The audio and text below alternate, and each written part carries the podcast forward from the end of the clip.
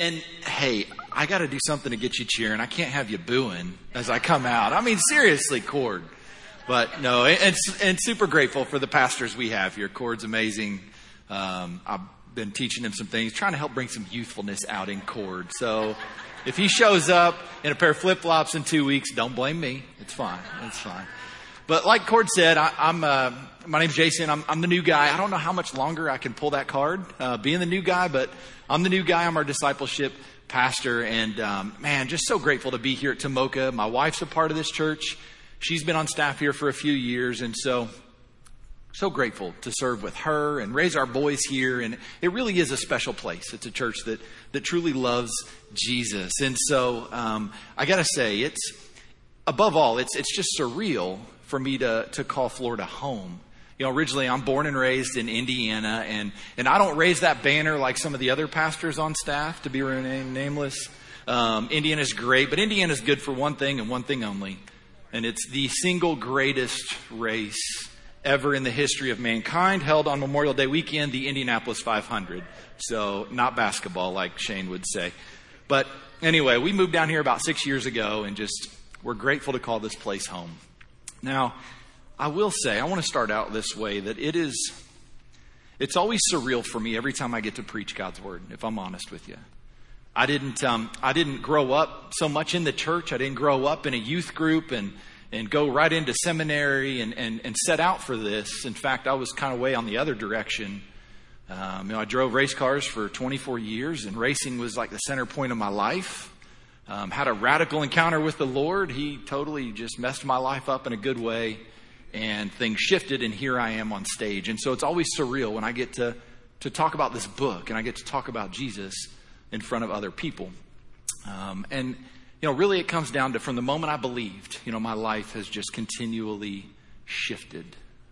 And so tonight is, you know, a little special for me, if I'm honest. You, you, you guys are my first people here that I've got to preach God's word to. And, and so you're special. And so, you know, Cord, in, in the way Cord is, was not helpful at all. I'm grateful he gave me this opportunity, but I said, okay, great. What are we in a series? What book? What do you, what do you want from me? Um, and he goes, ah, just preach whatever you want. Thanks, Cord. You know, it's a big book with, with a lot of stuff. And, um, and so I figured tonight we're going to spend some time. Um, I'm going to share with you a little bit of what I've been wrestling with. You know, I, I, for the last couple of months, God's been doing some work in my heart and my life, and I figure, well, I'm just going to share with you where I'm at. Maybe God will, will, use that in your life. Maybe He'll stir your heart, or maybe you're just going to be rock stars at this and everything's fine. But either way, we're going to take a look at the big idea of what it means to believe in something. What it means to believe something as truth. Like, what is belief truly mean in our lives? You know, I, I got a men's group that I, I meet with weekly, and we've been going through the book of John for a long time, and and this idea of belief kept coming up. And, and, and right in, in, in 14 verse 1, Jesus says, Let not your hearts be troubled. Believe in God and believe also in me. So, so what does it mean to believe?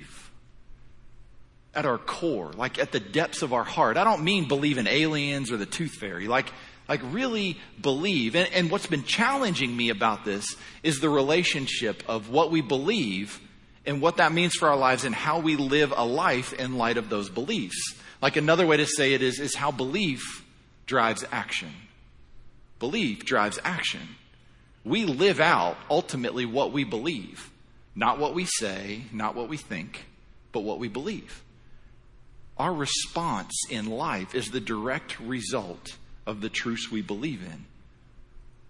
And so, you know, I was thinking about it. It, it, it, it could get a little heavy. I'm just going to be honest with you. It get a little heavy. So we're going to start out and have a little bit of fun first. I don't want to be in the way of the TV. Um, but this is a time for crowd participation. We're going to be friends here. We're, we're going to have a great relationship. So I'm going to need you to be honest with me. I'm going to be honest with you. We're going to be honest with each other. We're just a family. We're brothers and sisters. We're, we're fine. So I'm going to need you to be honest and participate. And we're going to go through a couple things, and I, I want to know what you believe about what I'm going to show you. So we're going to start out. I'm going to throw you an easy one. What do you believe about this guy? Show of hands. How many of you believed that he existed?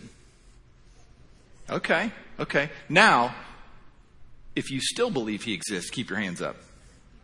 Okay, all right. Your, your secret's safe with me. Now, the reason why I show you that is because the intent behind the belief in this guy is what? So that we behave, right? You better not cry. You better not pout, right? The, we, we tell our kids this. We, we kind of lie to our kids about this to get them to behave for at least a month leading up for Christmas. Belief leads to action, right? Belief in Santa if you disbehave, no presents. Okay, another one. Gum. How many of you believed or still believe that when you swallow your gum, it stays in your stomach for seven years? Okay. Okay. My wife and I, we still debate this. And I actually did research. It's a fable. It doesn't stay in your stomach for seven years. But we believed it, so it kept us from swallowing gum. Right? We believed led to action. Now, this next one's a little gross, but it is what it is. Just bear with me. Okay, a show of hands, how many of you were told that if you pee in a pool, it changes colors? Okay, okay. So I've swam in a lot of pools in my day, and I have yet to see one change colors. So that's, I don't know if this exists or not, but I'm sure grateful for whoever put that belief out there because hopefully it's kept some, some kids peeing in the pool. Now, you know, another obviously a big area of this is superstitions. Superstitions. And, you know, I, I got a couple easy ones for you. What about this? This piece of wood. How many of you knock on wood? Okay. Knock on wood. You know, the idea that if you say something or you want something to happen or don't want it, you, you knock on wood. I actually asked some of our staff what are some of the beliefs they had growing up. And one, to be remain nameless, who's from Indiana, believed that if you ate and went swimming, you would drown. You would drown. Um, another believed that if you ate Pop Rocks and drank Mountain Dew, your head would explode. So it kept them from eating Pop Rocks and Mountain Dew. Um, you know, even I, like when I was racing, I had a belief, and, and this is pretty standard in racing. A lot of people believe this, so I'm not that strange, that you can't have green in your pits. Green is bad luck. Green means you're going to crash. If there's green in your pits, it's no bueno, right? It's not good. And so I believed in that. Same with peanuts. And everybody in my pit knew about it and always did. Well, I had one of the most horrendous crashes of my career. I was fine. The car was not. It was thrown in the trash. It was complete throwaway. It was bad. I get back to the pit, and the first thing I see is my lovely, sweet, beautiful bride with a green pendant on her necklace. I still haven't let her live that one down, but, but at the end of the day, I truly believed, of course it's not true, right? I don't, I believe that, that green in the pit meant that I crashed my car, but in reality, that's, it was my stupidity that crashed the car. Now, now these are kind of innocent and silly, but at the end of the day, belief leads to action. So let me, let me get a little more serious. What about COVID? What about COVID? What you believe about what do you believe about COVID. Now, I, I recognize it's probably controversial just by asking that question, but what you believed about COVID certainly directed how you've lived your life over these last couple of years. What do you believe about God and who He is? Do you believe He's a good Father or an angry God? What do you believe about God? And how do you live in light of those beliefs? Or we can get even more challenging. What do you believe about God when the doctor calls and they got to do a biopsy because they don't like what they see? What do you believe about God when it's 20 weeks into the ultrasound and the doctors can't find a heartbeat? What do you believe about God when the phone rings and there's been an accident? Or what do you believe about God when the divorce papers are in your hands? I mean, the world isn't short of giving us opportunities that reveal what we truly believe about God. And how we respond is a reflection of the truths we believe. Belief drives behavior. And so, God, I think God, obviously, God created us. He knew this was going to be an issue for us.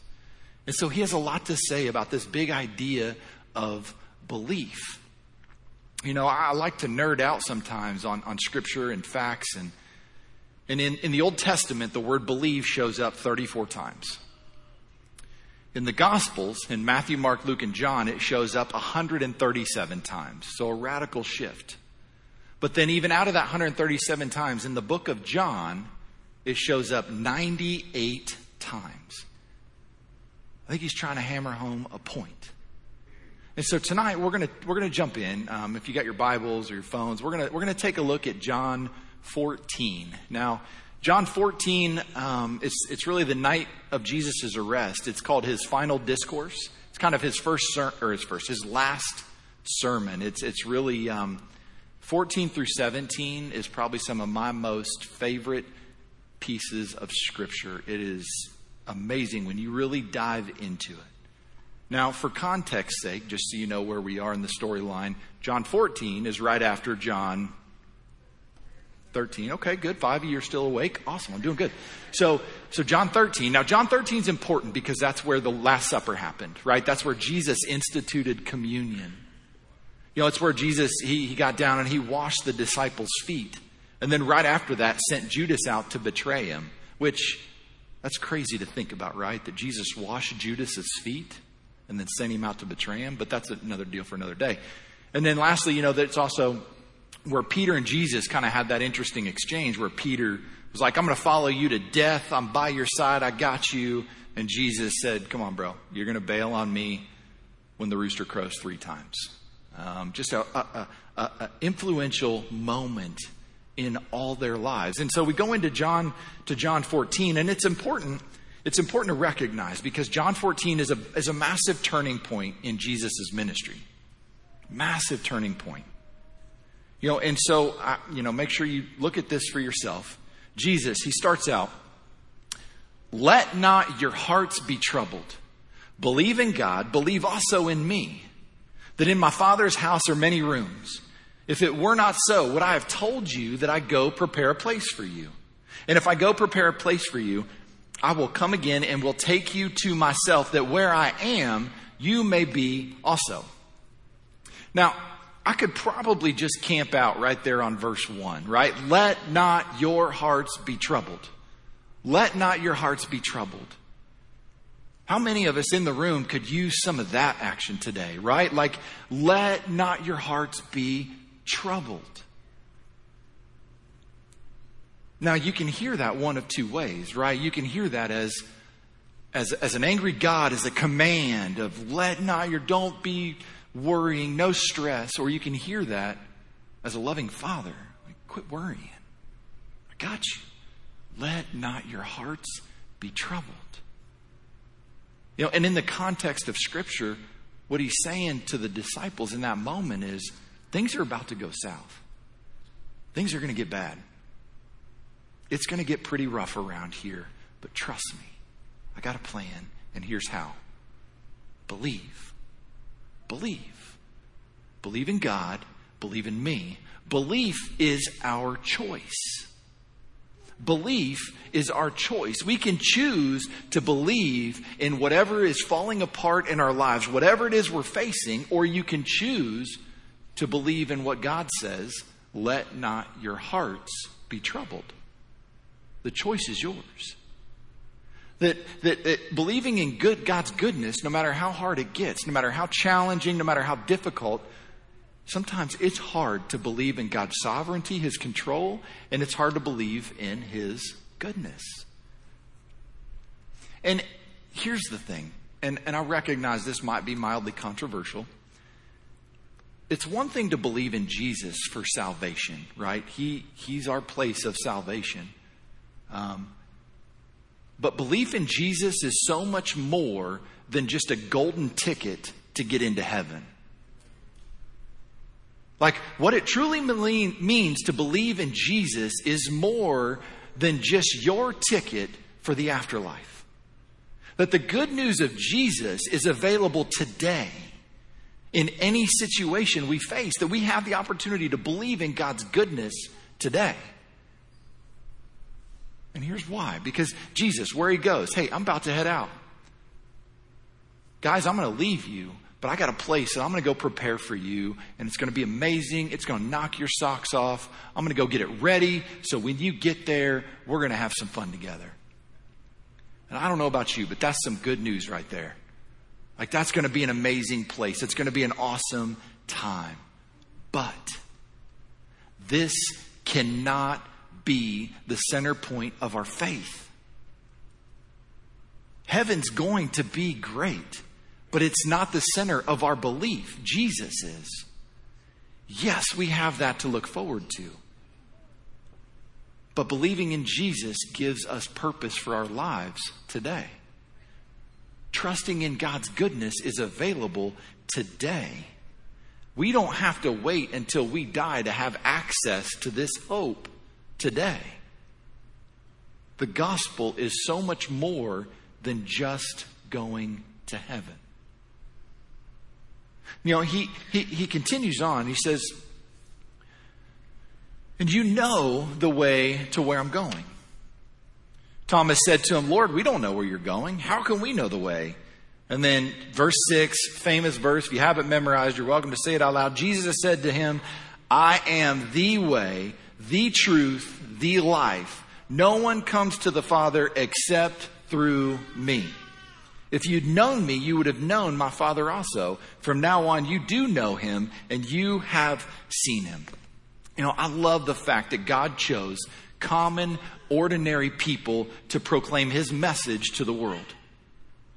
To do immeasurable things through just ordinary people like you, like me, and like these disciples. And I'll be honest, I think it's easy to read this book and, and see the disciples in some of these moments and be like, man, are you all the apple dumpling gang? Like, why can't you figure this out? But I think in reality, God did that on purpose to show us a little bit about ourselves. Now, they had Jesus in the room. They saw face to face his miracles, and yet they still wrestled with what it means to believe. And especially this guy, right? Thomas, I think Thomas, Thomas gets a poor rap. You know, doubting Thomas, I mean, that's his name. But at the end of the day, Thomas was at least brave enough to say what we would have been thinking in the moment. And I'm so glad that he did because verse 6 is so powerful. Verse 6 is so freeing. And yet, it might be one of the most controversial statements ever spoken.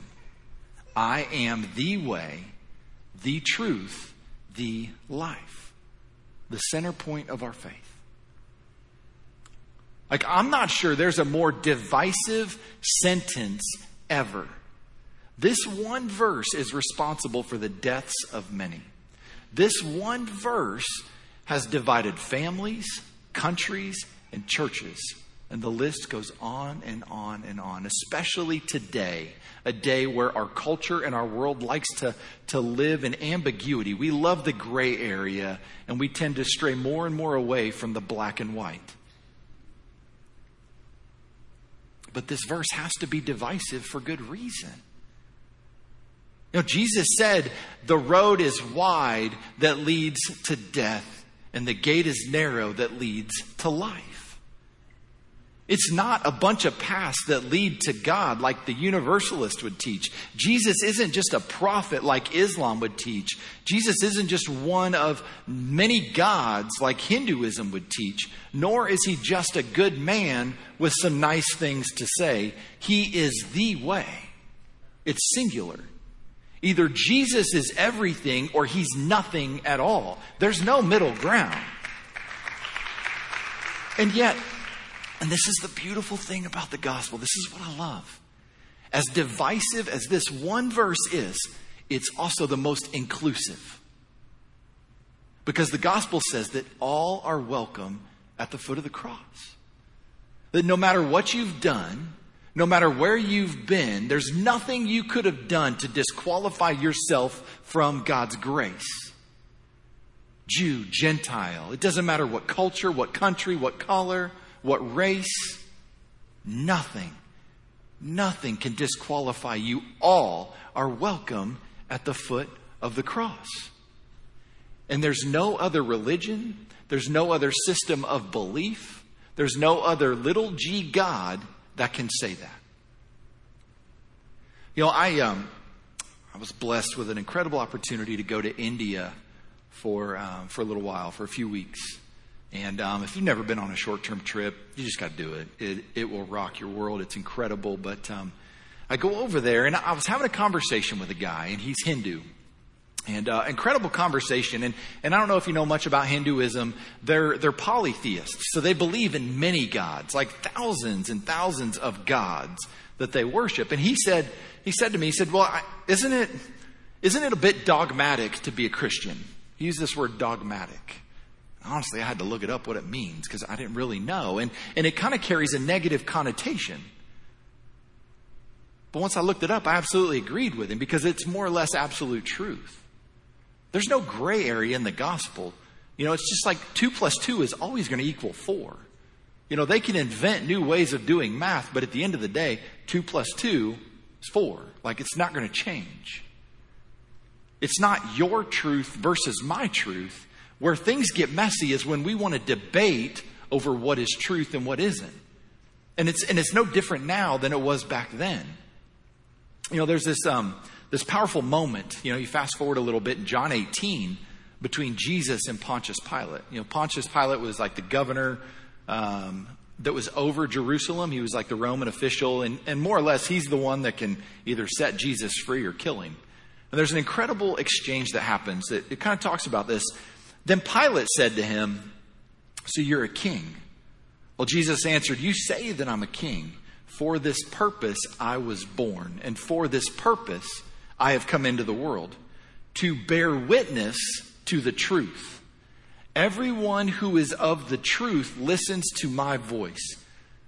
Pilate said to him, What is truth?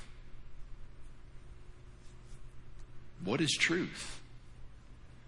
I mean, I found that to be such an insightful three words. What is truth? How would you answer that?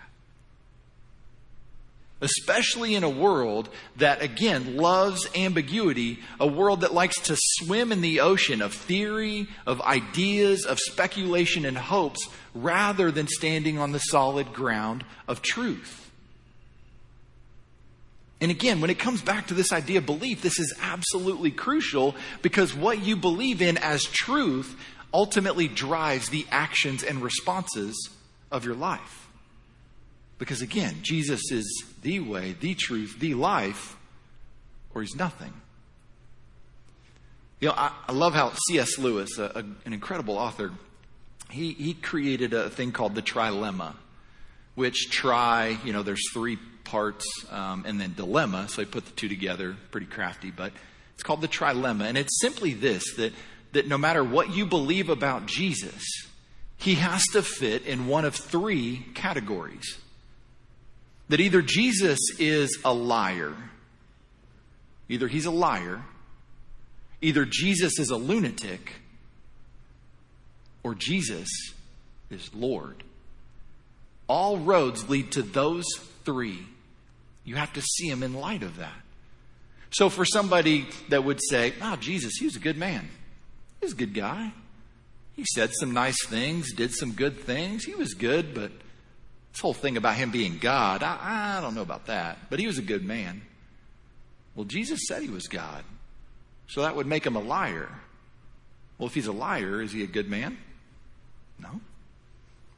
In John 6, he's talking to some people and he looks at them and he's like, hey, y'all want to follow me? You're going to have to eat my flesh, drink my blood, and oh, yeah, you're going to have to hang yourself on a cross. Like, there ain't nobody that said that to me, but if he wasn't Lord, that would make him a lunatic. Or the last category is Jesus is, in fact, Lord. He is the way, the truth, the life. You know, we carried on in, in, in John 14. In verse 8, Philip, Philip said to him, Lord, show us the Father, and it's enough for us. Jesus said to him, Have I been with you so long, you still don't know me, Philip? Whoever has seen the Father, how can you say, Show us the Father? Do you not believe that I am in the Father and the Father is in me? The words that I say to you, I do not speak on my own authority, but the Father who dwells in me does his works. Believe me that I am in the Father, the Father is in me, or else believe on account of the works themselves. And yet again, we find ourselves looking in the mirror of the disciples. Has anyone ever needed God to prove something to them? Hey, God, if you just reveal yourself to me. Show me that you're real. God, if, if you'll just heal this person or if you'll get me that job, then, then I'll believe that you're real. God, if you just get me home or how many of us have had blueberries and cherries in our rearview mirror? God, if you just get me out of this ticket. Like, God, we need you to prove something. I mean, what is it for you? What is it that God needs to show to show himself as truth? Is his word enough? Because again, belief in Jesus is a choice each and every day with every situation along the way. And yes, that rhymes. Belief is a choice. Belief is a choice in each and every day, in each and every situation that comes our way.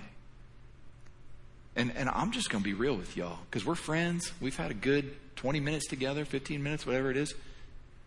I don't have this figured out.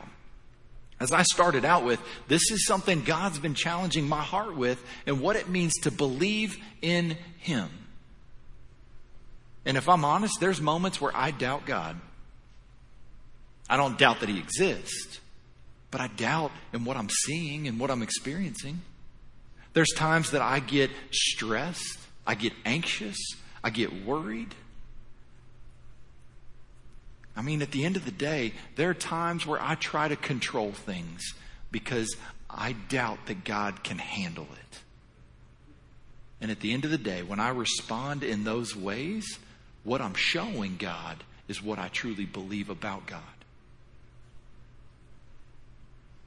But you know, the beautiful thing is all along, even amidst all of that, there is a God above that says, Trust me. Just like he responded to Philip, believe in me, believe in my words, believe in what you've seen. Believe that you are more than a conqueror through Jesus.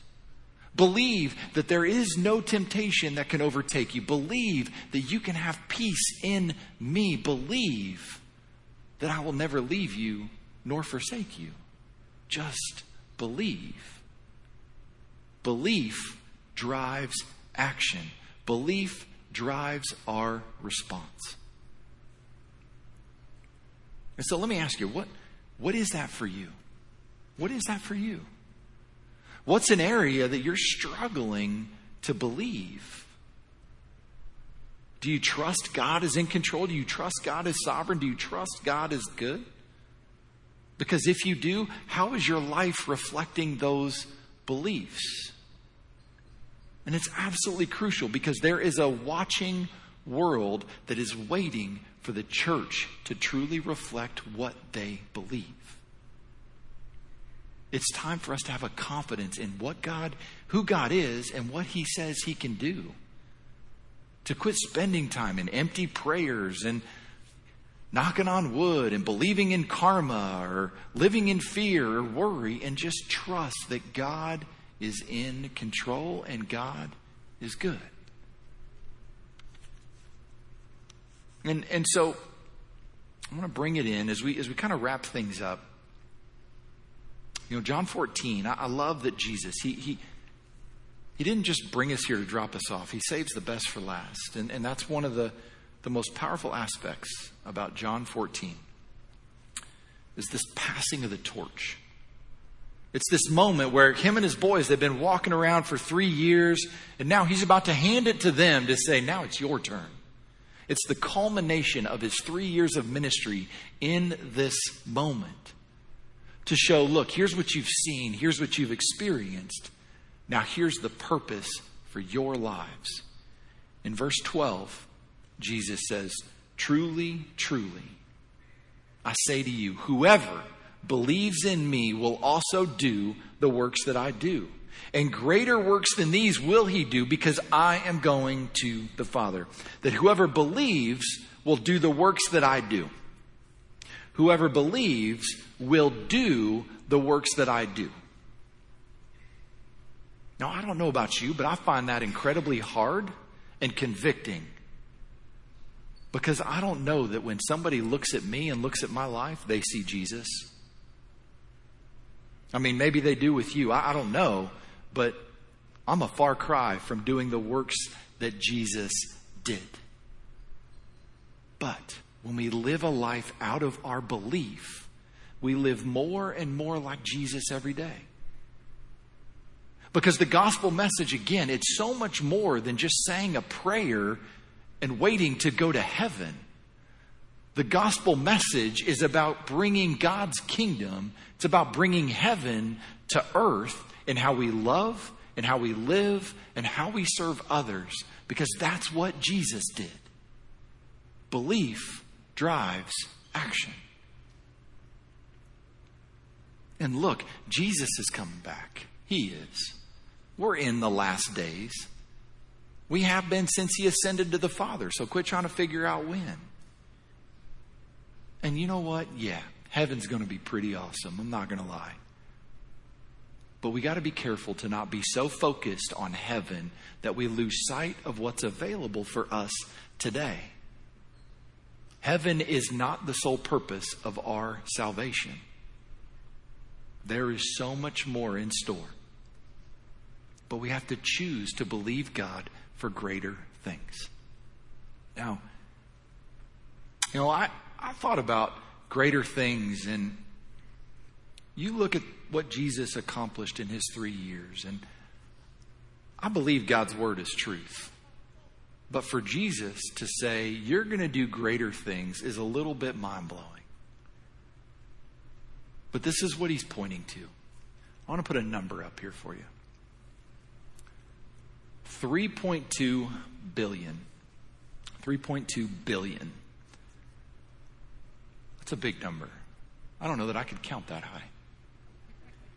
That's the amount of people that are technically unreached in our world today. That's not the amount of people that's separated from Jesus. That's the amount of people that are considered unreached. And so they don't have access to someone to even share the gospel with them. I think sometimes here in America we assume every country is like us and we got churches on every on every corner. That's not the case. And so for, for the church, if, if all the church is focused on is heaven, if all the church is focused on is, well, Jesus, hurry up and come back, what happens to them? What about them that haven't heard? Now, I recognize that number can seem like, wow, it's like a bajillion, gazillion. It seems almost, it's so big, it's almost fake. So let me bring it in a little bit. The next number 370,593. So the latest studies I could find, Volusia County is 553,248 people. Out of that, 33.2% consider them in a religion focused on Jesus. So by those numbers, that means there's 370,593 people who do not believe in the gospel of Jesus Christ in our backyard. 370,000 people in Volusia County. That's insane. But I get still a big number. Let me drill down a little bit further 28,110. The city of Ormond Beach is 42,080 people. And by the same studies, that means there are 28,110 people in our backyard that do not know Jesus. 28,110 people that are our coworkers, that are our neighbors, that are our friends, that are our family. What about them? If all we're focused on is getting out of this dumpster fire and going to heaven, what about them? Who's going to share the news with them? What happens to them if all we're doing is praying for Jesus to come back and get us out of here? What happens to them? You know, I think sometimes we can be guilty of fixating so much on heaven and Jesus coming back that we lose sight of what God's asked us to do today greater things. That's pretty great. I don't want Jesus to come back because we've got a lot of work to do. A lot of work to do. And God gave us His Spirit to accomplish it. He didn't just give us a work order with no help. We've got the Spirit that lives within. This is the greater things. Jesus said it. Do you believe it? Do you believe that with His Spirit we can do greater things? Belief drives action. Look, church, Jesus is coming. He is. But until he gets here, this is our time. This is our town, and these are our people. Let's be a bold church that gets out of this building and into our community that reflects what we believe. Belief leads to action. God said it. Do we believe it? Do you believe that the hope of Jesus Christ is for everyone? Then let's get out there and show it. This is our time. God, I just thank you. I thank you for the richness of your word. You know, I, I thank you, God, that, that you would use people like us, God, for your mission just like the disciples, God, you use common, ordinary people to do extraordinary things. And so, God, we are your church. We are your people. God, empower us. Lead us to those that are lost. Give us strength and confidence in the truths we believe in that lead us to respond in light of that, that lead us to, to show those to the world, to respond to the world, to serve and to love those to you. And God, you didn't just leave us here. Holy Spirit, we invite you into our lives that, that you would awaken us to come alive to this. That 28,110 is nothing for you, much less 370,000, much less 3.2 billion, because God, you know every name. And so, God, thank you for your desire to use us God, lead and guide our past, lead and guide our church. That, God, we can shine your light, that we can make a difference. Father, we love you. We praise you. It's in Jesus' name. Amen. Amen.